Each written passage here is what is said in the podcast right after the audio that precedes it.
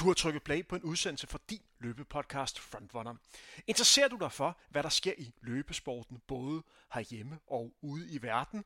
Ønsker du også at blive klogere på, hvordan de bedste løbere træner, så du også selv kan blive en bedre løber?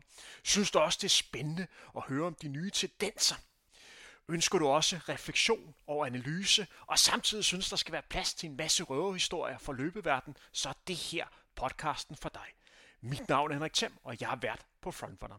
Jeg har en baggrund som eliteløber og har arbejdet med løbesporten de sidste 12 år. I denne udsendelse skal du høre en snak med den danske maratonløber Martin Egebjerg, der i år har løbet en massiv ny personlig rekord på distancen med imponerende 2 14 35 og står med gode kort på hånden til at komme med til EM på maraton senere i år i München. Udsendelsen er bragt i samarbejde med Saucony, og undervejs vil der også optræde et sponsoreret indslag for dem. Tak fordi du hører med. Rigtig god fornøjelse. Goddag og velkommen her til endnu et afsnit af Frontrunner. Det er mig en stor ære at byde velkommen til ham, som vi tidligere i Frontrunner-regi har kaldt løbesportens svar på Forrest Gump. Men man må sige, at her det sidste halve år, han virkelig har fundet sin distance på, på maraton, hvor han har løbet imponerende 2.14.35, og det gjorde han ved Hannover Marathon den 3. april. Det er mig en stor ære at byde velkommen til ingen ringer end Martin Ebjerg. Hej Henrik.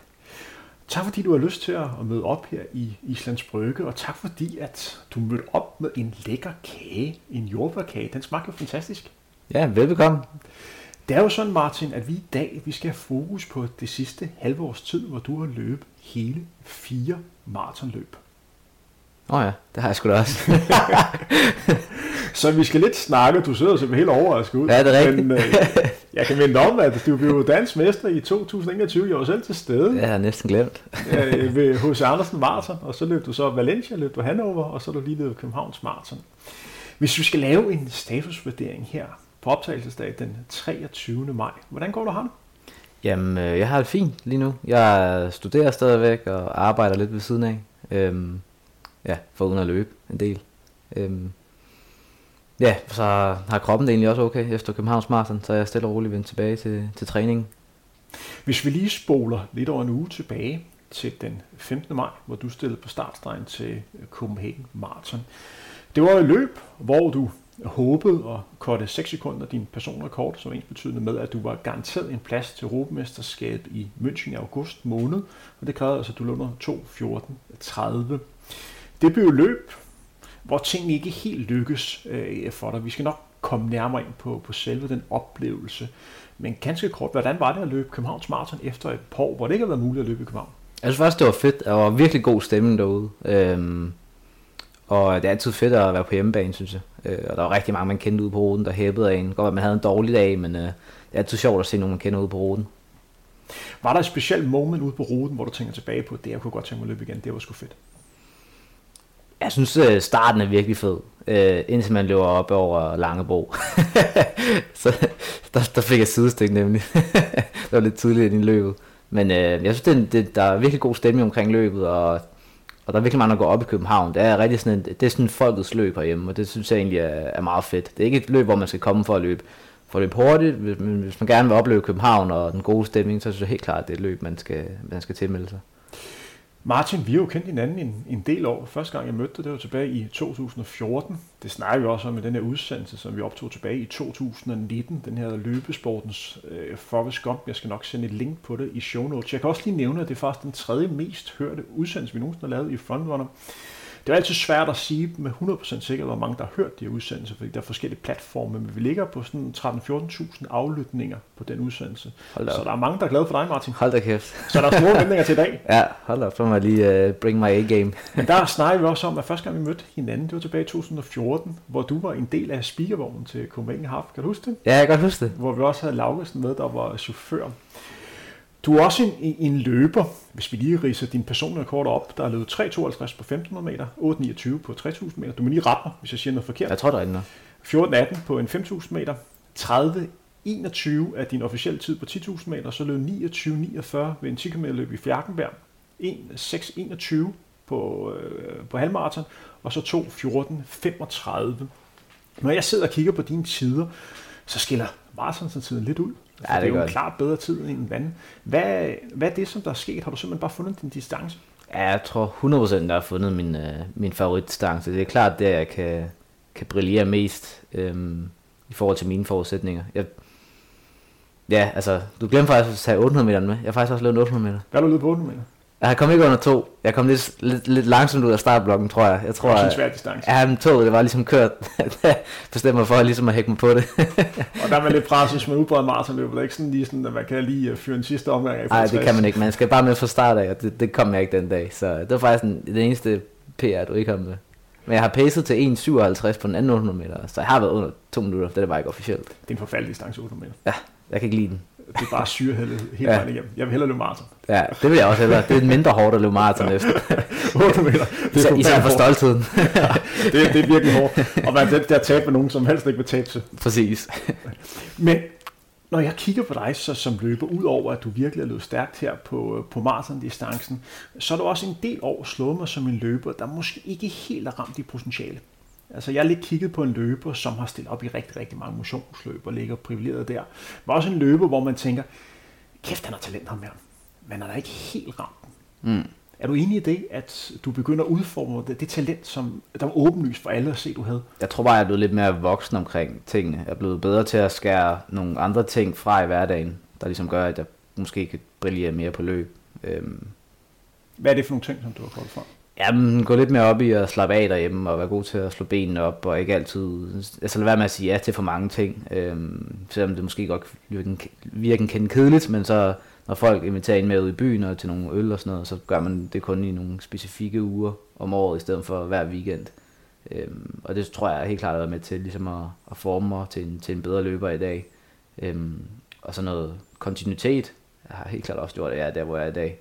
Jeg vil hellere, hellere veje sådan 2-3 kilo mere og kunne løbe hele året, end at være for tynd og så være skadet hver tredje måned. Eller sådan. Så jeg også håndhæver min styrketræning en gang om, om, om ugen, hvor jeg laver nogle tunge løft og laver sådan lidt af hvert år i fitness, så jeg ikke, så jeg ikke bliver skadet. Øhm, så helt klart kontinuiteten har været med til at, at bringe mig der, hvor jeg er i dag. Så, så det, det jeg hørte dig sige, udover at du selv nævner kontinuitet, men så er du også blevet bedre til at lave de rigtige fravalg. Ja, det tror jeg. Øhm, og bare være mere voksen omkring tingene. I stedet for at stille op til for mange løb også. Og ja, det, der var på et tidspunkt, hvor jeg havde fem uger, hvor jeg løb... Nej, seks uger, hvor jeg havde fem halvmarathon over en 10 km. Og det var, ikke, det var tæt på at være sådan... Jeg løb i hvert fald ikke langsommere end 80% af min kapacitet, og nogle gange var det sådan også all out, og det var alt for meget. Men det var simpelthen bare fordi, jeg synes, det var sjovt at, at løbe konkurrencer og løbe løb og, og, ja, og vinde løb. Sådan. Det synes jeg virkelig var fedt. Men det tror jeg ikke, det gjorde mig til en bedre løber. Tværtimod. Sidste gang vi så hinanden, det var den øh, 1. maj ved Strandvejsløbet. En fantastisk dag. Vi lige snakke om det. Det var ude i Sjælland Lund. Fantastisk løbevejr. Vi var har for, for hver vores løber. Du var har for din forlovede, og jeg skulle hjælpe Rasmus Kofod øh, til at løbe stærkt på 5 km. Omstændighederne gjorde, at vi faktisk endte med at løbe nogenlunde mål samtidig. Vi lå lige ved siden af hinanden meget af tiden. Hvordan var det for en oplevelse for dig at, at ligge og, at ligge og pace for din, øh, din for- forlovede? Det må alligevel gipse lidt i benene, når du kan se, at der bliver bare løbet stærkt i starten. Var det ikke en speciel oplevelse? Jo, altså nu har jeg pacet før, men jeg synes, det var altså, det er fedt nok bare at komme op og sådan kunne slappe meget mere af i det, og, og så være med til at hjælpe den anden. Det synes jeg var super fedt, om det er min forlovede eller en anden. Det synes jeg var en givende oplevelse. Øhm, men altså til omstændigheden i betragtning, så gibbede jeg også lidt i mig i forhold til, at jeg godt selv har haft løbet den dag, for det var virkelig, virkelig gode forhold. For det jeg også lagde mærke til, da jeg var ude og jogge af i efterfølgende, så kunne jeg se Martin Ebjerg, der virkelig løb stærkt på, på vejen omkring Charlotte Lund. Det var simpelthen noget adrenalin, der lige var kommet frem i kroppen ud, efter man lige havde været en del af det her setup. Jeg tror, jeg havde været en af mine bedste træningspas på vej hjem fra Strandvejen til Nørrebro. Det var, ja, det var, det var faktisk det var fantastisk forhold, der var den dag. Men som sagt, det vi skal have fokus på i dag, det er det sidste halve års tid, hvor du virkelig har markeret dig på maratondistancen.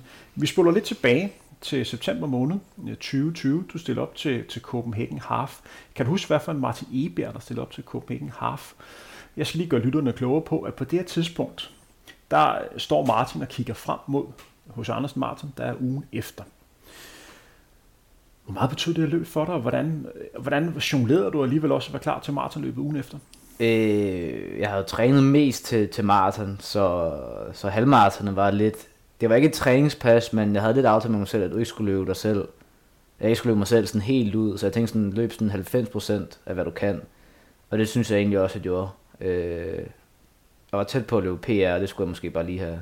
Jeg givet den lige de ekstra 2%, så havde jeg løbet, så havde jeg løbet PR den der. Det var jeg sådan lidt skuffet over, at jeg ikke gjorde. Men til gengæld havde jeg måske... Altså, det var, jeg tror, det var en god vurdering lige at spare det på kræfterne i forhold til at skulle løbe maraton øh, weekend efter, hvilket var, øh, skal man sige, målet at blive dansk mester. Ikke? Så det ville jeg hellere end at løbe PR på halvmarathon.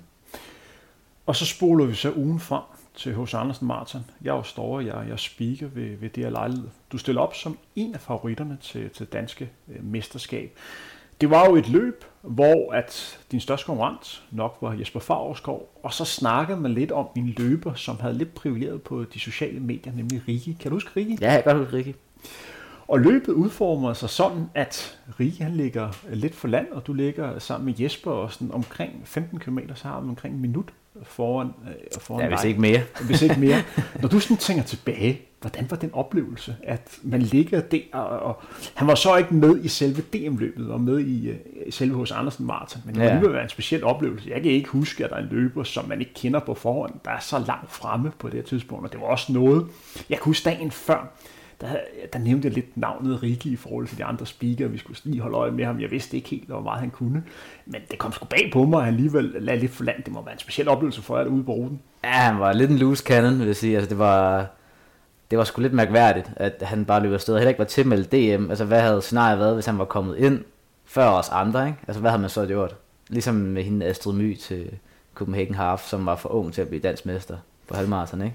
Han var ikke blevet, han var ikke blevet dansk mester, men alligevel havde det, altså, det er en lidt speciel oplevelse at, blive, at skulle ind og være dansk mester, når der kom en anden, der lige har slået ind. Ja, det har, det har været, det har været totalt underligt. Øhm, men som jeg også talte med Henrik Favres, eller Jesper Favresgaard om undervejs, så, så vidste man jo godt lidt, at han, at han, det var hans første løb, mig bekendt, altså nogensinde. Det var hans øh, debut, altså, ja. ja. altså ikke bare på maraton, men løb nogensinde, altså motion, eller hvad skal man sige, konkurrencemæssig løb, ikke?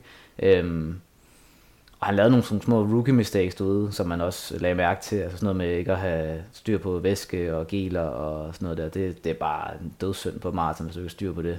Så, øhm, men det var da lidt sådan pirligt at have ham øh, liggende ude foran, især med et minuts forspring. Øh, men altså alt kan ske på maraton, og både Jesper og jeg er sådan rimelig gavet, så vi havde den formodning om, at han nok ville gå kold på et andet tidspunkt, hvilket han også gjorde omkring 25, tror jeg det var. 26. Jeg tror, det er omkring 25, hvor I, I møder og så er det så jer, der er fokus på, på storskærmen. Og det, jeg sådan lægger mærke til her, det er, at det virker som om, der er et par gange, hvor du er ved at sætte Jesper. Ja, altså, nu ved jeg jo for tidligere meget, at det er fedt at have nogen, også efter gerne efter 32 stadigvæk at lægge sammen med nogen, og så kan man måske lave et ryg efter 35-37, hvis man ned har kræfterne til den. Heldigvis har vi begge to løbet halvmarathon weekenden før, så vi lå lidt at tale om derude, at vi begge to var rimelig trætte, så vi bare skulle bruge hinanden så, så lang tid som muligt, hvilket Jesper også var med på, så det var, det var faktisk super fedt.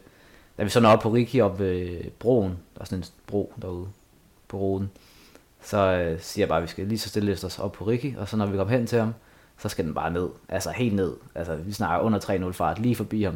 Og han skal ikke have en chance for at kunne hægte os på, hækse, hækse på os. Så, øhm, så det siger jeg til Jesper, og så kommer jeg ned forbi Rikke, og så, så går jeg faktisk bare forbi Rikke og siger, godt kæmpet Rikke, og klapper ham på skulderen.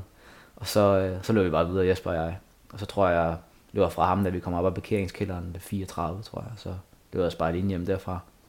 Og efter 40 km, der er der faktisk ikke så langt imellem jer. Der er kun sådan 30-40 sekunder. Jeg ved ikke, hvor meget du opfatter det egentlig.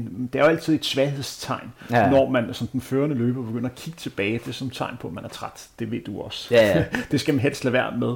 Men du øger tempoet, og så er der så det her lidt over et minut imellem jer øh, i mål. Og så kommer du ind på banen, og du ved, du er dansmester ja. for første gang. Hvad var det for en oplevelse? Det var virkelig fedt. Altså det, det er noget, jeg simpelthen vil glemme det var en kæmpe oplevelse. Det kan godt være, at tiden ikke var noget at, at skrive hjem om, men bare det at komme ind, den forløsning, det var at komme ind på stadion og velvidende, at det er dig, der bliver mester nu, det var så fedt. Altså, og så slutte af på stadion, på en stadionbane, det synes jeg også bare er det mest geniale, altså man kan på et maraton. Det kan H.C. Andersen. H.C. Andersen ja. spiller virkelig til sidst, det kan ja. noget med banen. Det kan det virkelig. Det synes jeg var fedt. Det er faktisk, ja, det skal jeg faktisk kæmpe ros for. Det synes jeg er mega nice at slutte af på stadion. Det har jeg også, der har der ikke været til nogle OL også nogle gange, hvor man slutter af på stadion jo. og sådan noget. Det synes jeg er en mega fed oplevelse.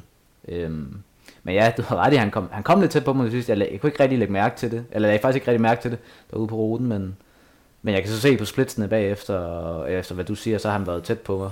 Øhm, det tog også lidt hårdt på mig at stikke af fra ham, så jeg går nok lidt ned mellem 39 og, og 41.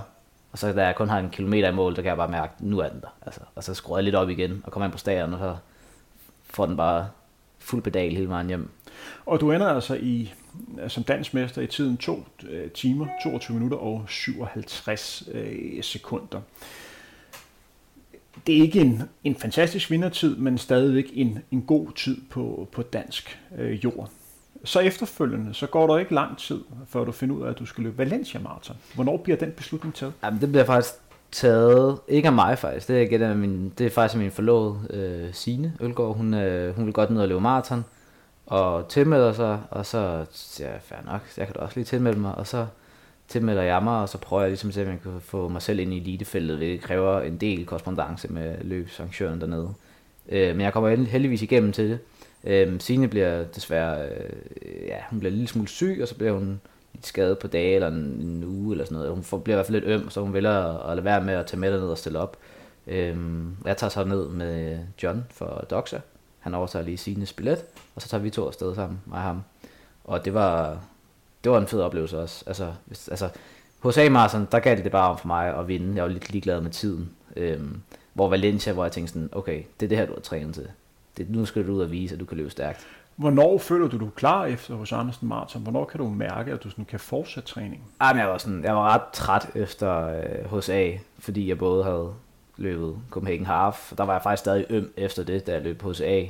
Øh, og så tror jeg, jeg tager der er fem dage, så jeg tror måske, jeg tager en hel uge måske. Fem, fem til syv dage restitution, hvor jeg slet ikke øh, løber. Jeg tror, jeg cykler nogle ture med Sine. Vi er nede i min forældres sommerhus. Øh, det er faktisk, ja. Så det er fuld, fuld restitution, more or less. Vi holder lige en pause for dagens udsendelse, for vi har nemlig en vigtig besked for vores partner. Sarkoni har for ganske kort tid siden lanceret en helt ny sæson af deres løbefællesskab, som som bekendt hedder Sarkoni Run Club. Sarkoni Run Club har til denne sæson fået en opgradering og et frisk pust i form af en opdateret logo, opdateret website og opdaterede træningsprogrammer. Alle kan være med uanset ambitions- eller løbeniveau. Målet er at give dig struktur på din træning, og naturligvis hjælpe med motivation og inspiration undervejs.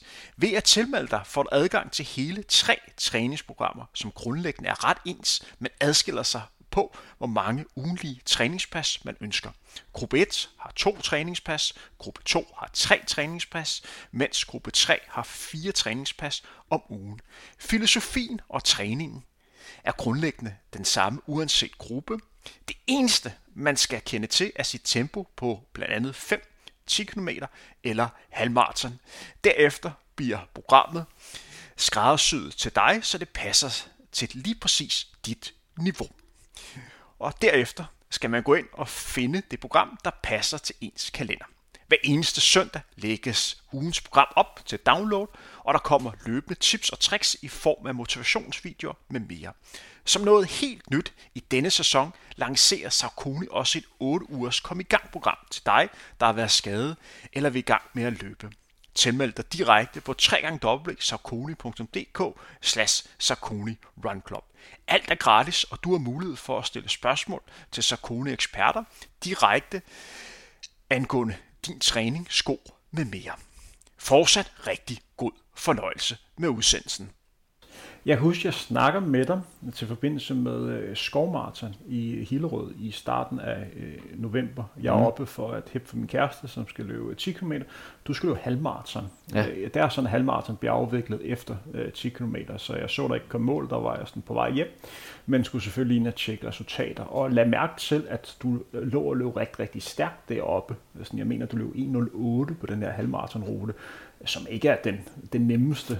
Det går, det går op og ned, og jeg, jeg tænkte lidt, kan jeg huske, hvis han kan løbe 1.08 på den rute, så er han fandme i form. Det er, det er godt nok en, øh, en god tid.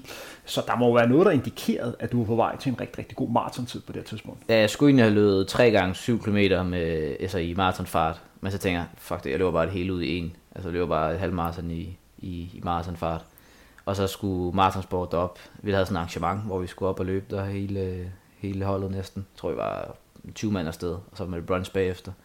Øh, så jeg tog det op og løb halvmarathon, og tænkte sådan, hvis du kan holde din maratonfart her, så tror jeg det, altså, det plejer at være ret god indikator, og hvis du kan holde din maratonfart på halvmarathon, uden, uden det bliver sådan alt for hårdt.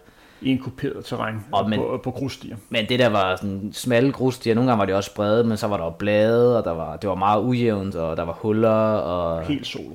Og, ja, og sol også. Øh, Nej, solo. Altså, der var, var solo, ja. Ja, der var ikke noget omkring dig. Altså. Ja, det var, ja, det var solo hele vejen. Øh, der var en, der gik med de første 200 meter, og så sagde han sådan, fuck. Og så slap han bare fuldstændig. men øh, det, var, det var en virkelig hård okkuperet rute, og du kom hele tiden ud af, af rytme. Øh, så det var, det var, faktisk, det var faktisk hårdt. Øhm, men jeg synes også, det var fedt. Det var sådan hårdt på den fede måde hele vejen. Øhm, og da jeg kom i mål, tænkte jeg også, okay, det her det tegner egentlig meget godt. Hvis du kan holde det på den der, så kan du fandme også godt løbe øh, ja, 2.16 eller 2.15 eller 2.14 måske i Valencia. Og netop 2.15 kommer du til at løbe ved Valencia Marathon, mm. som bliver afviklet i starten af december 2021. Du kommer i mål på øh, i tiden 2, minutter, 2 timer, 15 minutter og 33 sekunder. En klar ny personlig rekord. Du nævnte selv, at du tog ned sammen med, øh, sammen med John. Hvad var det, der lykkedes denne dag? Øh, ja, en ting er ruten. Jeg synes, altså hvis man nogensinde skal løbe et hurtigt maraton, så skal man tage til Valencia. Det er, de kan fandme finde ud af at løbe dernede. Altså der er jo verdensrekorder på, på, på 10 km og 10.000 meter og 5.000 meter og, og også været på halvmarathon og jeg ved ikke, der er ikke på maraton, så vi husker. Men... Maraton er ikke sat dernede, men altså, der er virkelig sket et skift. Altså, Valencia er virkelig blevet løbeby nummer ja. et, øh, hvor man, hvis du går et år tilbage, så hvis man snakker om hurtig maraton, så er sådan noget Berlin, øh, Frankfurt. Ja. Men Valencia har virkelig taget det til sig, ja. og for en løber som dig, der ligger i det her spændt, der hedder 2 10-22, er nok det sted, hvor der er allerbedst mulighed for at løbe stærkt. Ja, jeg, jeg tror, jeg bliver jeg, jeg kan huske, om det blev nummer 79 eller 99, og jeg løb alligevel 2.15. Det synes jeg var sådan helt...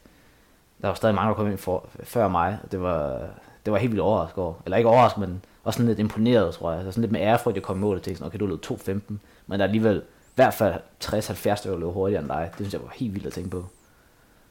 Men da du kom i mål, følte du, at du har ramt dagen på det tidspunkt, og følte du, der var lidt mere hente, fordi du er også godt klar over, at der er et EM-krav på det ja. tidspunkt, som nok allerede begynder at være en ja. ambition, som ligger på de her 2.14.30. Altså det var jo drømmen dernede. Altså, Omar var også med dernede, Omar Hassan fra AGF, og han løb til gengæld 2.12, og det var virkelig imponerende. Øh, og så var Rune Bæk går med, og øh, jeg har ikke sådan, jeg turde ikke helt sige, at jeg ville løbe, gå ud med dem, fordi jeg synes, på det på daværende tidspunkt, at de var bedre løbere, eller i hvert fald bedre form end mig. Øh, men jeg vælger så at gå ud med dem i starten. Og øh, løbet startede kl. 8, så jeg var der over sådan, tror jeg, var der klokken 7 om morgenen, tror jeg. Så jeg var op virkelig, virkelig tidligt den dag der. Øhm, og vi varmer op nede i en parkeringskælder, hvor Cam Rover står lige ved siden af, jeg varmer op, og der var virkelig mange gode løbere dernede. Øhm, og så aftaler jeg bare med dem, at jeg går ud med dem, altså med Rune og Omar. Så Omar han ditcher os efter en kilometer og løber bare afsted, og han ender så med at løbe 2.12, hvilket er sindssygt. Øhm, og så lægger jeg med Rune faktisk hele vejen. Vi lægger bare arbejde sammen og løber sammen, og jeg synes, der er rigtig mange, der tænker, at spiller. Jeg får mange af mine øh, flasker derude på ruten, og jeg tror kun, jeg misser en eller to. Øhm, det eneste, der kunne have været bedre dernede, det var, at det kunne have været lidt mere vindstille faktisk. Der var nogle passager, hvor der var virkelig meget vind. Og så havde vi en pacer, øh, som vi havde kun én pacer på, og, han skulle, og vi var en gruppe på mellem 20 og 25 mand, der jagtede EM-kravet, og han skulle lægge løbe til EM-kravet, men han stak af sammen med en enkelt anden, og de løb alt, alt for hurtigt. Altså de lå og løb 3.08 eller sådan noget. Øh, så han, han ditchede gruppen, og så løb han bare afsted med en løber. Han løb generelt for hurtigt, ham paceren. Så det ender med, at Rune og jeg kommer til at lægge træk i modvinden for at få gruppen med. Men de falder så fra, og så lægger jeg sammen med Rune alene, og det er omkring sådan noget 30, tror jeg.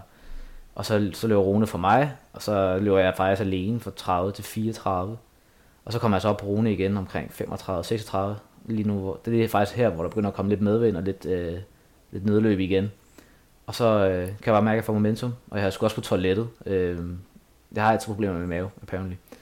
Øh, men jeg kan åbenbart holde det inde og øh, gå forbi Rune. Det giver mig bare noget, noget selvtillid, og så forsvinder det med maven, mere eller mindre. Og så øh, får jeg noget momentum, og så løber jeg faktisk virkelig hurtigt. Altså de sidste mellem 5 og 7 km hjem, det er faktisk nogle af de hurtigste, jeg har på løbet. Øhm, jeg satte også næsten, jeg tror faktisk næsten, jeg satte halvmarathon PR undervejs øh, på de første 21 km.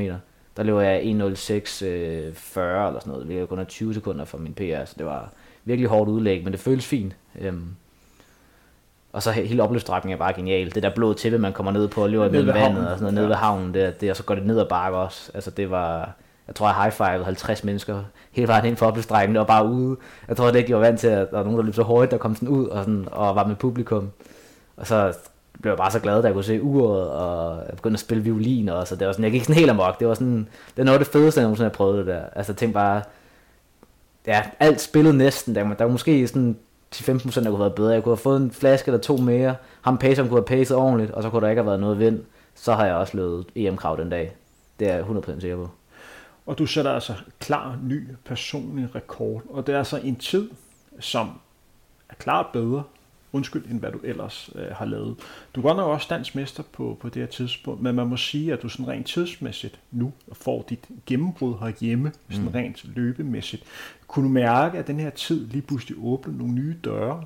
Kunne du mærke, at du lige pludselig blev opfattet som ny løber?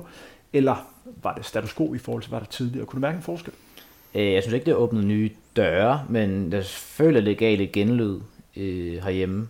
Øh, I og med det er, altså alt under 2.16, synes jeg er sådan rimelig imponerende herhjemme. Øh, så jeg var, jeg var ret glad, og jeg var ret stolt over tiden. Øh, om det åbnede nye døre, det ved jeg ikke, om det gjorde, men, men det gav en eller anden form for, for genlyd, og måske også noget respekt rundt omkring. Hvad med, når du færdes rundt i, i løbemiljøet og, og blandt andre øh, løbsinteresserede? Er der ikke noget specielt med, med maraton, hvor lige pludselig det med, at du kan sige, at du har løbet 2.15, øh, og du har nu løbet 2.14, har det ikke gjort, at du måske har fået endnu mere respekt end, end tidligere, fordi der er bare noget specielt omkring maraton? Jo, altså det er jo, det er jo distancen, så der er en anden form for respekt forbundet med den. Altså når folk spørger en, om man er løber, og man så siger ja, så det eneste, de kan forholde sig til, det er næsten maraton eller 100 meter, ikke? Ja, ja. Altså, så, så hvis du siger, du har løbet hurtigt på, på maraton, og især hvis du siger, du, du har løbet under 2.16 eller sådan noget, ikke? så går de jo altså, så ryger de helt op i det røde felt. Ikke? Altså, så, så det her, her har helt klart givet noget respekt, føler jeg. Øh, men øh, ja, det eneste, der lige mangler, det er lige en, en, en ordentlig sponsor, der lige kan give mig det sidste skub. jeg kan fortælle dig, at da jeg var ung løber på vej frem og lå og træne mod øh, 5 km, når jeg mødte nogen, der er heldigvis sket meget. Men så, øh, så spurgte jeg sådan, Nå, du, du løber, hvad er du løbet på 100 meter? Ej, jeg skulle ikke rigtig løbe nogen, nogen 100 meter. Jeg er nok heller ikke ret, ret hurtigt på den øh, distance. Nå, hvad har du så løbet på en maraton? Nej, men jeg, jeg skulle heller ikke løbe en maraton. Nå, du løber med 5 km, og du løber to gange om dagen. Så du løber altså to gange om dagen for at kunne løbe 5 km.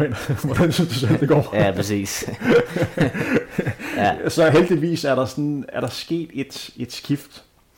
Men så kigger vi jo frem mod 2022-sæsonen, mm. hvor det store mål, vi er jo i gang med den, at komme til EM i, i München, som bliver afviklet i august måned. Hvornår finder du ud af, at det skal være Hannover Marathon, som du skal prøve at kvalificere sig til? Øh, der var også nogle andre øh, løb. Jeg ville godt løbe et, et tidligt maraton, fordi så det passede bedre i forhold til eksamener og en ferie, jeg også skulle på, og så passede det egentlig også bedre i forhold til, at så havde man måske lige en uge på de andre løbere i Danmark, i forhold til at stille op til et nyt maraton, hvis det endelig var, ikke? Øhm, så det, det, det, den beslutning tager jeg sådan ret hurtigt, og så ville jeg også gerne ind i et maraton. Jeg ville gerne have løbet Rotterdam, som var ugen efter, sammen med Rune og Andreas Lommer, hvor Thijs også skulle have løbet.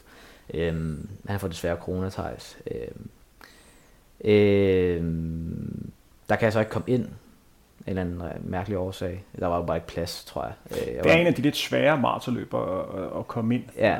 Jeg tror bare, jeg var lige en uge eller to for sent ude i forhold til nogle af de andre løbere. Øhm, så jeg prøver, jeg har en manager, som så prøver at få mig ind i Hannover, og det lykkes han så med. Og Hannover er måske ikke så stort et løb, men det er en virkelig flad rute. Øhm, så, øh, så ja, det bliver bestemt der i, i en januar-februar-agtigt, at øh, jeg tror faktisk, det er slut februar, at øh, jeg skal løbe Hannover. Og hvordan er din træning gået øh, op til? Du bliver jo trænet af Claus Ekman, ja. er det ikke øh, korrekt? Jo, det er korrekt. Hvordan øh, i forhold til sådan marathon pace og sådan at lave den rigtige træning, kan du gøre lytterne lidt klogere på, hvordan I finder det, det rigtige setup til dig, så jeg kan stå så skarpt som muligt her i, i starten af april. Jeg mener, det var den 3. april, du skulle løbe i Hannover. Ja, passer meget godt. Jamen, øh, vi, han laver nogle test på mig for at se, hvordan min løbeøkonomi den er. Øh, så laver, det der, laver sådan en store test, som vi kalder den, hvor han så måler alle mine zoner, og hvordan, min, øh, hvor øh, åndedræt og ilt og CO2, CO2-udånding er og sådan noget. Og så, så tester vi egentlig bare det, jeg prøver at finde min anaerob tærskel. Øhm, og så kom jeg faktisk derned øh, sammen med Rune en måned inden vi skulle løbe, tror jeg, begge to, ish. Øhm, og så laver han en ny test, hvor vi kun løber faktisk maratonfart på båndet, for ligesom at se, hvordan vores puls er, og hvordan vi afvikler øh, i, den, i, i den zone der, også med, med stride på, så vi også kigger på effekten øhm, med vatmåler. Øhm, og så spurgte vi os faktisk ind på, at det egentlig er meget, meget passende, øhm, det vi ligger og har trænet i. Øhm, nogle gange skal man lidt lade være med at tænke over pace og, og den tid, man gerne vil løbe, fordi det er nogle gange virkelig skræmmende. Altså tænk på, at man skal holde sådan noget 3.10 på et maraton, eller 3.09, synes jeg nogle gange er sådan helt... Det kan man ikke forholde sig til. Helt, det kan man slet ikke forholde sig til, at du skal holde det så lang tid. Så det handler bare om at, at tage det i små steps undervejs, og lade være med at tænke for meget over, hvor hurtigt det egentlig er. Fordi der er også det på meter, det er det, man nogle gange lidt glemmer. Men du skal jo stadigvæk arbejde, når du bare skal ud og løbe 1 km i 3.10. Ja. Det er jo ikke rent badeferie. Nej, nej. At man så trænes op til, at man rent faktisk har mulighed for at holde ja. de 42 km. Men der skal jo stadigvæk arbejdes. Ja, men det mærkelige er, ved det er, at hvis, så snart jeg begynder at løbe sådan noget hurtigere end 3.05, det kan jeg simpelthen ikke, men jeg kan bare lægge og løbe 3.10, 42 km. Men jeg kan ikke lægge og løbe 3.05, altså det kan jeg næsten ikke engang holde på et halvmarathon. Det er, er sådan underligt. Jeg har sådan en, har et mærkeligt spænd, så snart jeg kommer op, og, altså snart jeg kommer op og løber 3.05, så bliver det virkelig hårdt. Men 3.10, det kan holde maraton. Og så er der altså et, et løb, hvor du kommer øh, i mål i 2, øh, 14, 35, mm. og sætter klar personlig kort med lidt over, under et minut, men alligevel 6 sekunder fra det store mål. Ja, det var lidt bittersweet. Hvordan var fornemmelsen sådan efterfølgende? Hvor, hvor glad kontra? Ej, jeg var skuffet. Jeg var skuffet. Øh, det var faktisk svært at være glad efterfølgende. Og jeg følte også, at min krop, den var ikke sådan, den var ikke mættet. Altså, den var sådan lidt, du skal i gang igen nu, fordi det, du har gjort, var ikke godt nok. Altså, det var jo stadig godt, så hvis der ikke, hvis, lad os sige, der ikke har været noget EM-krav på spil, så har jeg været over the moon. Så har jeg været fucking glad, for at sige det rent ud. Men det der EM-krav, det er jeg kommet ned for at løbe. Øh, så jeg var egentlig ret ligeglad med, at jeg blevet nummer 3. Øh, det viser heller ikke at give noget, fordi jeg skulle løbe under 2.13 for at være i betragtning til de der præmiepenge. Øh, men det var, det var ret fedt at komme på podiet. Men det var sådan lidt bittersweet at stå op, og så har viset EM-krav om de der 5 sekunder. Øh, også måden det skete på. Altså det var, for det første var det minus 2 grader nede, øh, da vi startede. Det blæste hjernet meget, så der var meget vind, vindfølsom rute. Øh, til gengæld havde vi en super pacer, der bare kørte på til over 30. Øhm, og så lå jeg i en gruppe sammen med nogle tyskere, og det var også det tyske mesterskab dernede, så dem kunne jeg lægge og løbe med også til efter 30. Øh, og så kunne man lægge og overhælde lidt hinanden, og de kunne overhælde mig, og sådan. så blev jeg jo lidt af battlet til sidst, så det var faktisk rigtig fedt. Øh, jeg missede to dunk igen, øh, selvom jeg havde en cykelpacer med, eller en, en ja, man kan godt kalde en cykelpacer. Han, han cyklede op til hvert vandepot og gav mig en dunk, så cyklede han videre op til næste vandepot og gav mig en dunk der, så det var virkelig luksus øh, at have det med. Øh, vi bliver vist forkert øh, to gange på ruten, øh, og det kommer også til at have et efterspil faktisk, fordi de er så, der er både halvmarathon og maraton samtidig, så vi blev vist ind på halvmaratonruten på et tidspunkt, og det har så gjort, at øh, ruten skulle være for kort, så øh, to uger efter løbet er der et, eller andet, et, et juridisk efterspil om, at os, der har løbet, måske skal have disket nogle af vores tider, især, især hvis man har løbet EM eller VM-krav, som ham vinderen havde. Øh, de går så ud og måler ruten op, og de har heldigvis en buffer på sådan noget 100 meter, hvor de havde, de havde 100 meter for lang, eller 200 meter for lang, så de havde en buffer, og den viser sig kun at være 30 meter kortere, den rute, som vi havde taget. Øhm, men der var også et andet sted, vi blev vist forkert, hvor vi blev vist en villavej, som også lige tog 10 sekunder. Øhm, så det var lidt ærgerligt. Øhm, og så det, der ødelægger det for mig, det er faktisk, at vi kommer ud til halvmarathonmærket. Og så siger time monitoren derude, den siger 66.08. Og så tænker jeg, hold da kæft. Det er hurtigt. Det er fandme hurtigt. Det er halvmarathon PR lige der. Og paceren var bestilt til 66.20. Og han havde løbet rigtig hurtigt, så jeg tænkte sådan, shit, okay, nu skal jeg bare løbe, skal bare løbe 68 hjem. Så er den jo hjemme. Så jeg slappede faktisk bare af hele vejen til 40. Og så kan jeg bare se, at der har jeg ja, syv minutter til at komme hjem, eller sådan lidt under syv minutter. Øh, jeg tror, jeg har 207.46 på uret. Så jeg skal løbe under 7 minutter for at komme hjem. Altså sådan noget 7 minutter 45 eller sådan noget, ikke? Og så regner jeg bare i hovedet, fuck, det er sådan 258, 259 hjem eller eller andet. Og så smed, smider jeg den bare ned i, hvad den kan finde frem af kræfter, og så smider jeg den bare ned i, ja, i 3.0, 3.05, de sidste 2,2 km hjem, og overhælder 4-5 mænd, og overhælder nogle kenianer til sidst også og brager ind i mål. Og så kan jeg bare se, og så 2.14.35. Og det værste, når man kan se det på de sidste der 20-30 meter, du bare kan se, at du misser den akkurat. Det var faktisk, ja, det var virkelig frustrerende. Og så kommer din mand derhen og hiver dig op og siger, congratulations, you become number third. Og jeg bare sådan, tak, men blev, blev lidt glad. Og så fandt jeg ud af, at jeg faktisk ikke ville vinde noget på det, så det var lidt lige meget, og så blev jeg bare faktisk lidt mere skuffet. Endnu mere skuffet, end jeg var i forvejen. Så det var, det var faktisk en hård oplevelse, noget, synes jeg. Så når du tænker tilbage på, på løbet i dag, så er der faktisk rigtig, rigtig mange punkter, hvor du tænker, at det kunne faktisk godt være bedre. Og jeg hører også en mand, der er måske en lille smule ærgerlig over, at det virker som om, du kunne løbe 2.12, 2.13 den her dag, hvis tingene er spillet. Der er mange ting, der går imod. Jamen, jeg forstår ikke det med den monitor derude. Altså, så går man ind og tjekker splitsene bagefter, øh, og så siger den, at vi har løbet 66-50. Øh, og det, er bare, det kan jeg altså ikke forstå. ja, men det er jo elektronik, øh, og det er ikke det første maraton, hvor der, hvor der er lavet fejl, og Nej. det er bare pisse frustrerende, når man er øh, som løber, fordi selvfølgelig har det påvirket din løb. Det er... øh, selvfølgelig har det, først og fremmest har det jo gjort det med, at du sådan bliver overrasket over, og tænker, fuck, det går hurtigt, og det næste øh, kommer der, hvor man bliver bekymret for, at det nu er for hurtigt. Ja. Og ja, du sagde det selv, jeg kan nøjes med 68 hjem, men ja. 68 er stadigvæk hurtigt, hvis ja. man kommer for hurtigt ud. Altså, ja. man kan virkelig tabe meget til sidst på ja. et maraton, hvis man får løbet stærkt i, i starten. Så der står altså en lidt speciel situation her. Hvad, hvad får du at vide i forhold til EM på det her tidspunkt? Får du noget at vide om, at EM stadig er i spil? Altså ude på ruten, eller hvad? Nej, efterfølgende. Jeg er godt klar over, at ja. E- efterfølgende, hvordan er reaktionerne her? Fordi vi har jo et EM-krav, som er 2, 14, 30, og du er kun 5 sekunder fra. Får du noget at vide, hvordan fungerer det her? Øh, jeg får egentlig ikke noget at vide. Der er bare nogen for DAF, der skriver tillykke, og så er det egentlig bare det. Øh, og så kan jeg gå lidt og være i tvivl og sove dårligt om natten ja, i næste lange tid. Ikke? Så det havde været rart bare ved 14-29 noget. Så jeg virkelig, jeg virkelig tænkt meget over det og har ævet mig sindssygt meget. Altså sådan, det er noget af det sidste, jeg tænkte på, hver gang jeg lagde mig til at sove. Hvis jeg bare lige kunne løbe Jeg kunne snart snit have fået i 5 sekunder, hvis jeg vidste noget før. Øhm, så ja, så efterspillet bliver vel, at at jeg bare tjekker diverse maratonløb hele tiden, enten for at finde et nyt, men eller for at se, hvad de, hvad de forskellige de løber. Det, der så sker ugen efter, det er der Rotterdam Marathon, ja. hvor at dine kammerater, man også skal kalde det konkurrenter, fordi øh, der er jo den der lidt sjove, ja. med, hvor man på en side er gode venner, men på den anden side er man også ja, først og fremmest øh, kammerater. Først og fremmest konkurrenter. Eller øh, først og fremmest gode venner. Men så stiller Rune op. Hvordan følger du med i det løb, han Ej, jeg følger rimelig godt med på telefonen. Det, jeg sidder faktisk, jeg kan huske det så tydeligt, vi sidder hjemme til en påskefrokost hos mine forældre, og hele familien er samlet der, og jeg sidder kun og kigger min telefon. Jeg spiser slet ikke noget, øh, altså grav og laks, det bliver bare skudt væk. Jeg sidder bare og følger med på telefonen, og det, det, det er sindssygt, øh, altså jeg, jeg sad, det kriblede bare i fingrene, fordi jeg var sådan, okay, jeg sved på panden, og, men samtidig ville det også give mening, hvis der er nogen, der løb tiden, fordi det hedder så, hvis der er to, der løber tiden, må de tage en tredje mand med på tid, som ikke har klaret kravet. Så det var sådan lidt underligt at skulle følge med i, fordi man vil godt have, at der var nogle af dem, der klarede det godt, men man bare ikke have alle sammen klaret det rigtig godt.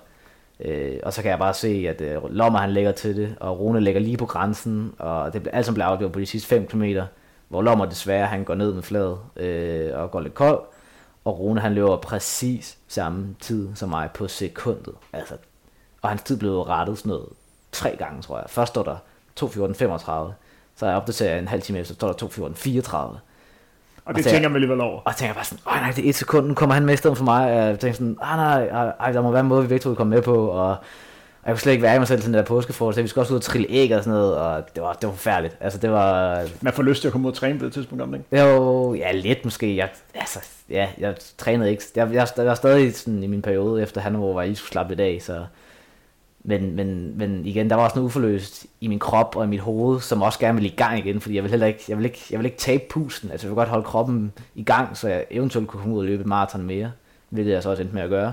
Men øhm, det var virkelig, øh, det var faktisk for spændende at følge med i. Og så endte hans tid jo blive rettet til indtil øh, til, til 2.14.35, så vi havde præcis samme tid. Jeg skal også lige nævne, at jeg har jo snakket med, med Rune om det, men du får det, det samme spørgsmål. Fordi det er alligevel utroligt, at du har to maratonløbere, der løber hver deres løb med ender i præcis samme tid. Og det, der er jo endnu mere sjovt, det er jo, det er jo ikke første gang, at det er sket, at der er to danske maratonløbere, som ligger inden for ganske få sekunder. Mm. Man kan også bare se Thijs Abdi, som ja. ligger inden for, for 6 sekunder øh, med deres maraton øh, PR, som også er løbet i to vidt forskellige løb. Hvad tror du årsagen til, at I præcis rammer den, den samme tid? Det er nærliggende at tro, at der er sådan en eller anden form for, for mentalt i det. Altså, jeg tror, vi er tvillinger, Rune og Vi har en eller anden form for telepatisk uh, øh, connection. Øhm, jeg ved det ikke. Altså, det, jeg ved ikke, om det er skæbnen, så ender det med at tage os begge to med. Øh, jeg ved ikke, hvad kriterierne bliver for det, om de også kommer til at kigge på world ranking, eller om man har sat en anden, øh, om ens anden bedste tid er bedre end den andens anden bedste tid. Øh. Men jeg håber lidt, at vi begge to kommer afsted øh, sammen med Abdi. Øh. Det vi nu skal have, have fokus på, det er, at vi skal snakke om det løb, som du senest har løbet, nemlig Copenhagen Marathon. Og det er altså et løb, som du stillede til start i den 16. maj. Du står altså i en situation efter Hannover, øh, hvor du står med gode kort på hånden til at komme til EM. Der er også noget i forhold til ranking, hvor man ligger på sådan en rangliste. Sådan, vi snakkede lidt om det, før vi trykkede play, at det er sådan top 60, der er mulighed ja. for at komme med. Dem, der har hørt Frontrunner, ved, at jeg har nævnt flere gange, at situationen på maraton er lidt speciel i år. Fordi du har et europamesterskab, som bliver afviklet i august måned, hvor en kvalifikation kræver 2.14.30, og kvalperioden har været i været en, en lille års tid. Ja, passer meget.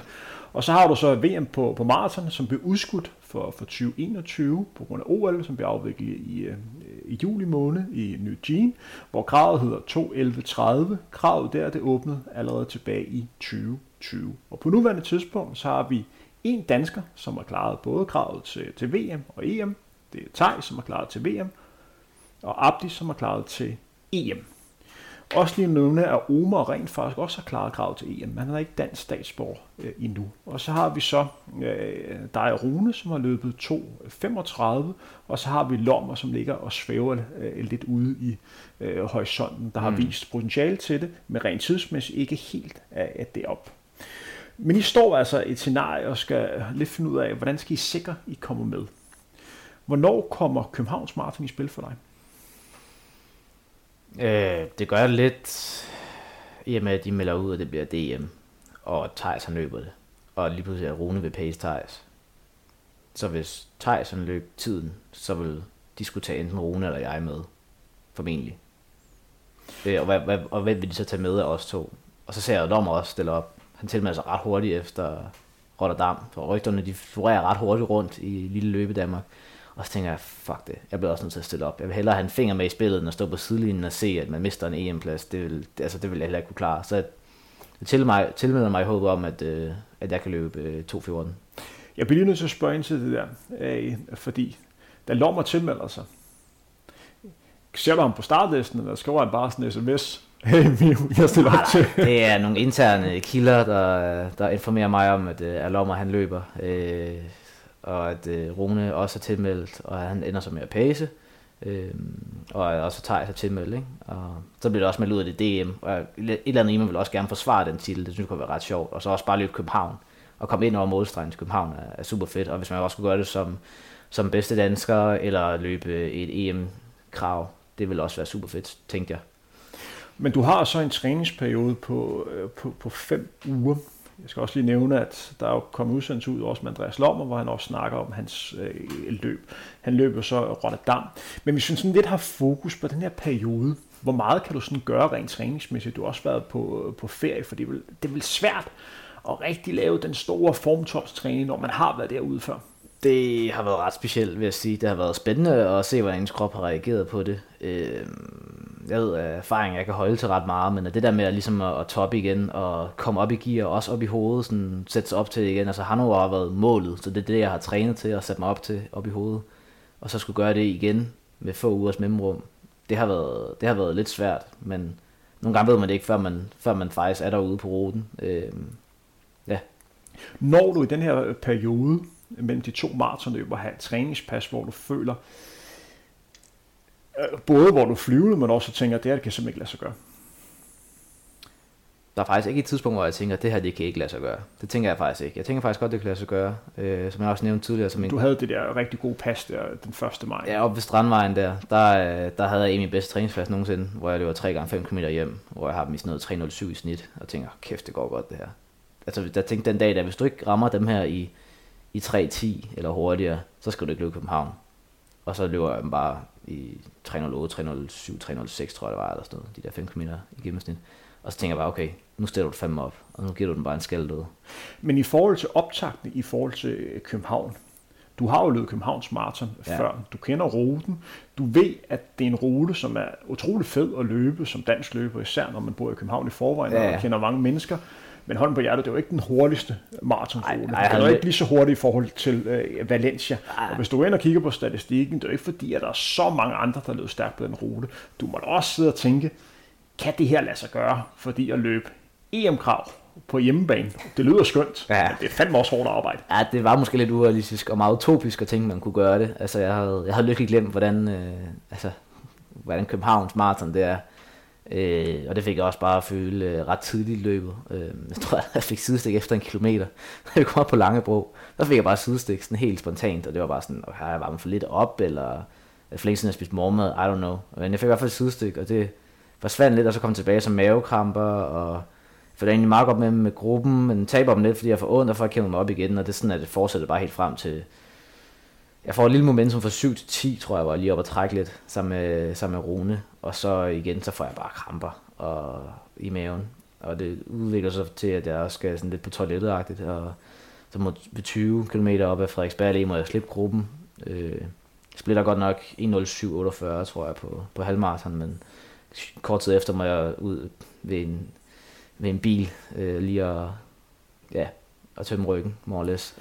Hvis vi lige øh, jamen, stadig har fokus på, på selve løbet, der er også noget i forhold til optakt, jeg lige skal spørge til dig efterfølgende. Men nu har du selv startet på, på selve løbet, så lad os øh, køre videre der.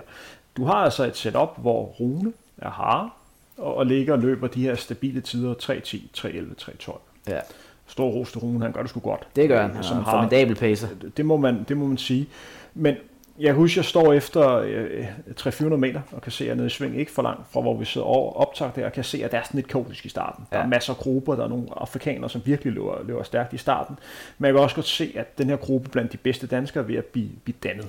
Ja. Og det er altså der, hvor, øh, hvor Rune er, er hare. Kan du fortælle lidt om, hvad kan man sige, den her gruppedannelse, og hvordan du også har det der i starten, fordi det må vel også komme som en chok, at du allerede der i starten begynder at få problemer med maven. Ja, jeg blev sådan lidt urolig. Jeg tænkte sådan, Ej, hvad fanden er det, du har gjort forkert i dag? Altså, altså benene spillede, synes jeg. Jeg synes egentlig, jeg havde okay ben. Og jeg synes også, jeg var deroppe i hovedet. Jeg var fandme klar til at gå ud og lide, men... Men altså, maven, hvis den bare sætter ud, det er bare min øh, evige akilleshæl. Det er simpelthen min mave. Jeg får tit maveproblemer.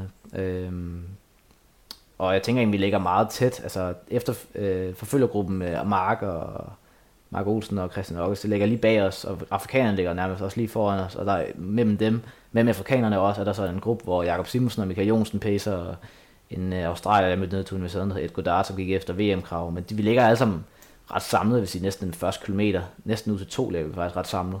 Det første ved fem der begynder at blive den, den helt store opdeling mellem alle grupperne, synes jeg. Som også er vildt, at en australier vælger at tage til Danmark, ja. for at klare øh, VM-krav. ja, men han skulle have været i Prag og løbe øh, Prag øh, maraton, men den uge, hvor han skulle løbe, der havde han så vrikket om, og så fået ondt i anklen, så han ville udskyde med en uge, og så spurgte han mig, om han kunne komme ind til København, og så fik jeg formidlet noget kontakt, og så kom han ind. Men øh, jeg tror, han blev lidt overrasket, hvor, hvor hård og hvor varm København øh, er som udgangspunkt. Det, det er ikke lige det der, hvor man sætter VM-krav, tænker jeg. Men så kommer vi længere hen i, i løbet. Hvornår kan du mærke, at det her ikke kan lade sig gøre? Jeg begynder at tvivle op meget der omkring, øh, når vi kommer op på, øh, hvad hedder det, Kalvud Brygge og skal ind over Vesterbro. Øh, det synes jeg er et ret hårdt stykke. Det går op ad bakke, op til Fisketåret, og så skal det er et forfærdeligt stykke. Det er et forfærdeligt stykke. Det er det værste stykke, og det er helt åbent også, så der kommer også vind ind på dig. Ikke? Øh, og så tænker jeg bare, bare, du skal bare holde i her. Altså, du, du skal ikke miste dem på vej på bakken. Så jeg kæmper med næb og klør for at holde, holde, holde fast på gruppen der. Og følger ind med dem og taber dem lidt ind på Vesterbro. Og så kommer jeg op på dem igen, og så holder jeg med til ja, lige før Frederiksberg Allé, og så må jeg bare sætte en ægkefæld med dem mere, så må jeg slippe. Øh, ja, og så bliver det egentlig bare jok og besøg hele vejen hjem til målstregen. Hvor mange gange tænker du efterfølgende, ah, skal jeg ikke udgå? Rigtig mange gange, sådan cirka hver kilometer. Øh, jeg løber sågar lige forbi min lejlighed over, over på Nørrebro. Jeg kunne faktisk kigge på den, jeg kunne næsten røre den. Altså den var sådan 20 meter væk min lejlighed, og jeg tænkte bare, gå nu bare op. Men årsagen til, at du ikke udgår, det er simpelthen stoltheden, og så også fordi du ved, at du er del af et hold, hvor de har behov for dig. Ja, det var lidt begge dele, så det var stoltheden, den led knæk alligevel, men altså, jeg havde også et hold, øh, Heckman Racing Club, hvor jeg til DM10 udgik fordi jeg havde igen maveproblemer. Jeg var lige kommet fra ferie dagen før. Øh, ikke den bedste optakt heller. Øh, og det var måske også lidt utopisk at tro, man kunne løbe en god tid til DM der. Øh, der fik jeg også ondt med at udgå, og det, Øh, det var bare måske, at holdet mistede en potentiel sølvmedalje. Og jeg havde udgået af princip. Så jeg tænkte bare, fortsæt, tage en kilometer i gang og se, hvad der sker. Og jeg blev ret overrasket, at der ikke kom nogen op og overhælde mig, fordi jeg løb virkelig langsomt. Snart 4-0 nogle gange, 53. Men 1.07 på halv, det giver bare et kæmpe forspring på, på et maraton. Så jeg gik lang tid, før der, der er nogen, der kommer op forbi mig. Øhm, og så tager jeg bare en kilometer ad gang, og så lige pludselig nåede jeg til 30. Og så er der kun 12 hjem, og så tænker jeg, du skal alligevel overhente dine ting. Så, så joggede jeg bare hjem. Øhm. Og så kommer du så i mål i 2.27, øh, langt fra din, din bedste tid, men du får stadigvæk gennemført maratonløbet, fordi mm. der er også noget mentalt i, at det er sgu hårdt at, at udgå ja. et løb. Fordi næste gang man står i, i samme situation, mm. så er det nemmere at gøre det. Ja, man skal ikke det, den der følelse. Altså det, det gav mig faktisk også noget at komme i mål. Altså det der med at bare udgå og, smide, og kaste håndklædet i ringen, det har også bare, det har også bare sådan en tom følelse. Du har, du har jo lidt trænet op til, selvom det har været en lidt underlig træningsperiode. Du har jo også øh, carbloadet og alle de der ting, man plejer at gøre, stå tidligt op, og det var alle de forberedelser, du plejer at gøre. Så det, det har også været en tom fornemmelse bare at udgå, synes jeg. Og det er det, man skal være, det er det, man lige skal holde sig for øje, det er, at selvom det er fristende at udgå også for at spare kræfter, så er der mange gange, at man sidder og tænker, ah, hvor fanden kommer jeg ikke i mål? Især når man løber lige, lige forbi ens egen lejlighed. Tro mig, det var hårdt. en ting, som vi også lige skal, lige skal snakke om. Vi har lidt fokus på optakten, og så selve den oplevelse, du havde i slutningen af, af løbet. Det med at skrive på hjemmebane, mm. og det med at skulle løbe som en af favoritterne til dm til som lige har mødt op med en tid på 2.14.35, hvad har I så meget på spil? Hvordan var det for dig? Jeg synes, det er fedt. Jeg kan godt lide at have lidt på spil, og have lidt, have lidt ude i ringen. Altså det, det gør mig faktisk ikke noget. Det, det, gør det, kun, det, gør, det er kun med til at gøre det sjovere og lidt mere spændende. Men bliver du, bliver du påvirket af, at der er så mange mennesker omkring, som du møder op til løbet? Er det, er det positivt for dig, eller er det, eller er det sådan negativt? Er det kun positivt? Mm, når du tænker, altså når du siger, at folk er møder op? Nå, men altså, jeg har også løbet Københavns Marathon, ja. øh, hvor og jeg kan huske at dagene op til, det med at skulle rundt og møde en masse mennesker, fordi vi er begge to i løbemiljøet, ja. og der er rigtig mange, kæft det bliver spændende på, på søndag, ja. og kæft jeg håber det bliver godt. Man bliver bare hele tiden mindet om det her løb her, ja. og det gør også bare forventningspresset bliver jo større og større på en, ja. og der er jo rigtig mange mennesker, som ved det bedste, som hæpper øh, på dig, og det må også være noget, som man ligger har lidt fokus på, for det må heller ikke skubbe de her mennesker, man vil ikke skubbe sig selv. Nej, præcis. Altså det, det havde jeg ikke noget problem med. Jeg har, jeg, jeg, jeg er ligesom tak højre ugerne. Jeg don't crack under pressure. Altså det, det gør mig egentlig ikke noget. Øh, jeg synes kun det er med til at gøre oplevelsen federe. Der var så også lidt det element i det, at, at, at for at jeg kunne få lov til at løbe Københavns Marathon, så har jeg lavet et kompromis, kompromis med min forlovede, at, øh, at vi skulle til min svigermors øh, fødselsdag over øh, lidt uden for Aarhus, noget der hedder Spørring. Så der tog vi over øh, torsdag, øh, før løbet om søndagen, og skulle være til, til lørdag. Så jeg var ikke så meget i København i dagene op til faktisk. Jeg kom faktisk hjem øh, ja, lørdag eftermiddag, og så var jeg over hen startnummer 10 minutter før det lukkede. Og så var det egentlig bare hjemme i lejligheden og sætte det på, øh, på singletten. Så der var ikke så meget sådan socialisering øh, i dagene op til over i København. Eller her i København. Øhm, så det er måske også med til at fjerne lidt af det der, som du nævner med, at man hele tiden skal rundt, og man står måske over på Expoen og skal stå og hilse og alt sådan noget, ikke? Og det, det var jeg lidt udenom. Nå, men man skal være opmærksom på, at det er jo positivt. Det er jo positivt, ja. der er det omtalt. Men når man sådan går rundt, bare det at skulle ind en startnummer, så er måske lige pludselig 50 mennesker, der gerne vil snakke med dig. Ja, ja. Og alt koster bare kræfter. Præcis. Og alt koster bare energi og koster, koster fokus øh, på det. Og det var også der med, at jeg kom sådan sent lørdag, så der var ikke fordi, der var så mange, jeg skulle tale med. Der var en eller to, tre måske, og så kunne jeg tage hjem igen. Ikke? Øhm, så det var måske med til at også give mig en fordel med, at jeg ikke har været over så lang tid. Og så bliver vi nødt til at snakke om den sidste halvdel ja. øh, på, på maratonløbet. Fordi det er rigtig fedt at løbe i maratonløb når tingene spiller. Mm-hmm. Men hvordan var det for dig at løbe den sidste halvdel, Ej, når tingene ikke rigtig spiller? Det var, det var virkelig hårdt. Jeg løb den sidste halvdel på 1.20 eller 1.19 høj, tror jeg det var. Og det, det var bare død og ødelæggelse. Altså det var... Um, jeg havde så ondt i maven, og jeg kunne næsten ikke trække vejret. Det var sådan helt krampagtigt. Jeg fik sådan vejrtræningsproblemer, og jeg fik mavekramper og sidestik. Jeg var på toilettet to eller tre gange. Jeg kan næsten ikke huske det mere. Øhm, og kunne bare se, hvordan den ene løber overhalede mig efter den anden. Efter, jeg kan huske, jeg sad inde i busken over i fældeparken og lige besørgede en gang, og så, så kom der bare løbende. Den ene løber efter den anden, og det er bare løber, man ikke vil tabe til. Men det eneste folk ser, det ser jo kun tiden, når maraton er færdig. Jeg ved ikke, hvad man sådan har været igennem. Det er jo bare en, en lang rejse. Så, øh, men jeg kommer ud, øh, af busken og fældebanken, tænker nu skal du bare hjem. Så får jeg faktisk lidt momentum igen, men for, momentum for mig på det tidspunkt, det er sådan noget 3.30, det er fandme sindssygt, hvis du kan holde det, ikke? Så prøver jeg bare at se, om jeg kan holde det hjemme af. Og det blev sådan noget 3.30, 3.40, sådan hele tiden frem og tilbage, og så Ja. Det, det må også være sindssygt svært, når du møder folk, du kender undervejs. Fordi, hvad fanden skal man sige til dig? ja, det var faktisk det værste. Det var faktisk alle dem, der hæppede på en, og jeg bare sådan, jeg har ikke brug for at hæppe, jeg har bare brug for at komme i mål. Det var sådan en pinligt, at folk hæppede på en. Det var sådan, ah, seriøst, jeg tænkte bare sådan, jeg er for god til det her. Altså sådan, I skal Nej. ikke hæppe på mig, det er, sådan, det, er sådan, det er slet ikke det her, jeg er kommet efter. Jeg var sådan, lad nu være med at hæppe. Altså, I kan godt se, det ikke er sjovt, det her. men, men, det er jo sindssygt svært, hvad skal de gøre, mand? Ja, jeg ved det godt. Altså sådan, ja, jeg ville sgu også hæppe, hvis det var mig. Hvis jeg, også som jeg kendte en, der... Altså, hvis Thijs havde løbet det, og jeg havde stået på siden af og jeg kunne se, at han havde rigtig hårdt, så havde jeg også hæppet alligevel. Men jeg, jeg kunne bare slet ikke røre mig. Altså, det var... hæb kunne ikke gøre noget som helst. Andet end det kunne holde mig i gang. Altså, det holdt mig i gang på den måde, at jeg vidste, at der stod nogen, jeg kendte ved 27. Det vidste, jeg vidste, at der var nogen, jeg kendte, der stod ved 35.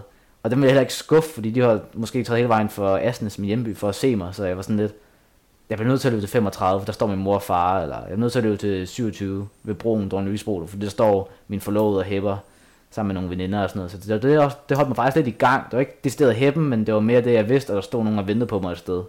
Og så lige pludselig er du ved 30, så lige pludselig er du ved 35, så det er sådan, okay, så er du ikke langt, så er du ikke langt hjem. Altså. Fordi lige der, lige så fedt det er at løbe på Københavns Marathon, når tingene spiller, og tingene så ikke spiller, så ja. man nærmest lyst til, at man sådan løber Pisa Marathon eller sådan noget. Ja, hvis der gemmer sig et eller andet sted. Man gemme sig, fordi ja. der får man bare til at en papirspose over hovedet, og så bare, ja. Men så kommer du så, kommer du så i mål. Øh, hvordan var oplevelsen at løbe det, det sidste stykke? Kan du huske, hvad for en fornemmelse du havde ved over stregen? Ja, jeg kan huske, jeg kan huske, at Kasper Hartlev kommer sådan tættere på mig, og, og, og jeg ved, hvis han overhælder mig, så får han holdt guldmedaljen, og så får jeg holdt sølv måske, eller ingenting. Så jeg tænker bare, du skal holde ud. Altså, du skal have holdt sølv, for jeg, jeg vidste, at Ockels og Mark var more kommet i mål. Jeg vidste ikke, så, jeg vidste ikke, hvad han var gået, men jeg vidste, at de var kommet i mål. Og så prøver jeg bare at holde Hartlev bag mig, og så kommer jeg ind, og så på opløbsdrejen, så går der sådan en, øh, en OL-kapgang gænger forbi mig. Altså, han løber så, men han går ikke kapgang. Og så siger han sådan på norsk, åh, godt det løber, Makka. Og så er jeg bare sådan, ah, og så lige 400 meter tilbage, og så kigger jeg bare på ham, og så ser jeg den bare ned i, i 6. gear, og så går jeg bare forbi ham, og så prøver jeg, om jeg kan lave en, en eller anden slutspurt ind. Fordi på det her tidspunkt, du har heller ikke nogen idé om, hvordan det er gået længere frem i feltet. Egentlig ikke. Ved, ved du, hvordan er, fordi du ved vel ikke, jeg ved ikke, jeg ved ikke, at, nej, jeg ved ikke, at Thijs er gået ud. Øh, jeg ved ikke, Lommer har vundet. Øh, jeg har ikke set nogen af dem. Øh, men jeg har en fornemmelse om, at Marker også er kommet, kommet i mål. Det, så jeg fortsætter, og så kommer jeg ind og ser, at de står der, og så kan jeg se Lommer også, men jeg kan ikke se Tej, så tænker jeg, what, hvad er der sket her? Har Ockels vundet? Har Mark vundet? Og sådan noget. Og så er der bare sket alt muligt mærkeligt. Altså sådan, Lommer har vundet, det er måske ikke så mærkeligt, men Mark er blevet nummer to, han er måske lidt underdog. Og så Ockels var ikke blevet nummer tre, han har gået ud med noget sidestik og mavekramper også, omkring sådan noget 32, tror jeg, det var, eller 34. Og så, øh, så er der en fra AGF, Øh, også lidt underdog. Han er gået og blevet nummer 3, og så er Favsgaard blevet den evige 4. Eller den kedelige 4. Øhm, og så er på nummer 5, og så kommer jeg så ind der, tror jeg, og bliver nummer 6, tror jeg. Jeg tror også, du ligger som nummer 6. Det kan godt være, der er lige en, øh, en ekstra person, men det er det omkring i hvert fald. Ja, altså. og, det, og det, det var bare fedt at komme i mål. Jeg var faktisk glad nok, for jeg bare var kommet i mål. Øh, og drengene står derinde og tager imod mig, og det var bare et super fed oplevelse. Super god stemning. Og jeg havde det egentlig okay med, at jeg havde løbet elendigt. Jeg var bare kommet i mål, og det var jeg bare super glad for. og så er det der, hvor man kan lige tænke tilbage, og så tænke, det er ikke mere end 6 uger siden, at jeg har lige Nej, det 14-35. Men det var igen, det var maveproblemer, så det ikke, det var ikke fordi min ben gav op. Altså, det er sådan, jeg ved ikke helt, hvad der er. Altså, jeg havde nok ikke løbet 2.14 den dag, men jeg måske kunne løbe 2.18, eller måske været med til at kæmpe om, om guldet mod lommer, ikke? Jeg ved ikke lige, hvad der var, der gik af med maven. Øhm, ja, det har grublet meget over selvfølgelig.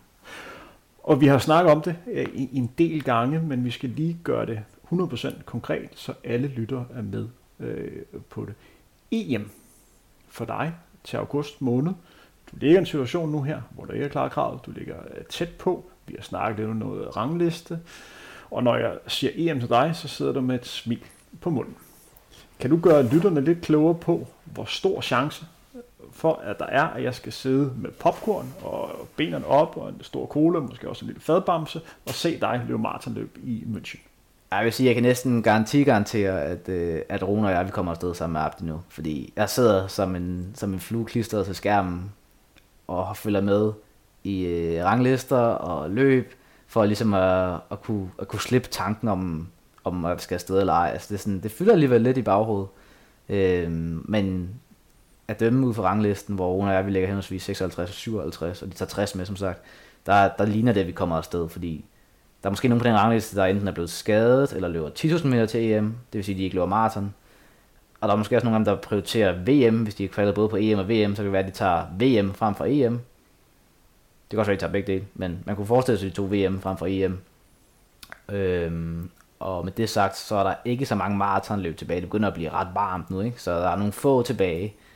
Men det vil undre mig ret meget, hvis der er nogen til de løb, som, som skubbede også ud af top 60. Øh, så jeg træner til EM i München på maraton nu. Og hvis du fik et lille stykke papir foran dig, hvor du skulle skrive ned på, hvad der skal ske til EM, før du er tilfreds, hvad vil du så skrive? Jeg vil gerne løbe... Jeg vil skrive, jeg vil skrive 2.13, for det er den tid, jeg går efter noget. Og så vil jeg skrive en holdmedalje. Det kunne være sindssygt. Det var fucking episk, hvis vi fik en, en holdmedalje eller noget. Øh, Østrig har gjort det engang før, jeg tror også Schweiz har gjort det. Hvis de, hvis de to lande, de, de to nationer kan gøre det, tænker jeg også, at Danmark kan, hvis alt spiller. Ja, altså EM, jeg har nævnt det flere gange, det er, at EM i år er muligt for, for dansk hold at, at præstere på, hvis man vel at mærke rammer øh, dagen. Som du selv nævnte, så øh, Østrig, jeg mener, de vandt sølv øh, ved, eller så vandt de sidste gang. Øh, jeg, nej, jeg mener, det var sølv øh, ved øh, Europamesterskabet i øh, Berlin i, i 2018, og hvis du ender og kigger på de personrekorder, så ligger det ikke langt i forhold til det, som I har øh, løbet. Jeg har også selv været med på et hold, som blev nummer 5 til EM tilbage i, øh, i, i 2014. Hvis man lige fjerner nogle lande, der måske ikke helt overholder reglerne, kan det måske blive en endnu øh, bedre placering, men det er en anden historie. Øh, jamen, så det er et løb, hvor jeg har mulighed for at få en rigtig, rigtig god placering. Så, så det er det, vi kigger frem imod. Det er Europamesterskabet. Det er det. Martin Ebjerg, vi er ved at runde en lille time. Er der ting, som du øh, synes, vi mangler øh, at lige at snakke om? Nej, jeg synes egentlig, vi har været godt rundt faktisk. Øhm, jeg tror faktisk ikke, jeg har noget. Så lad os runde stille og roligt af for, for dagens udsendelse. Tak for dig, Martin Ebjerg, og held og lykke til, til EM hvis det kommer så langt. Det er meget, der tyder på, at vi kommer til at se dig. Det, det er Europamesterskabet i München, og stort tillykke øh, med det. Det er en, en kæmpe oplevelse, som du helt sikkert vil huske tilbage på med, med glæde. Mit navn er Henrik Thiem. Det her var Frontrunner. Tak fordi du hørte med.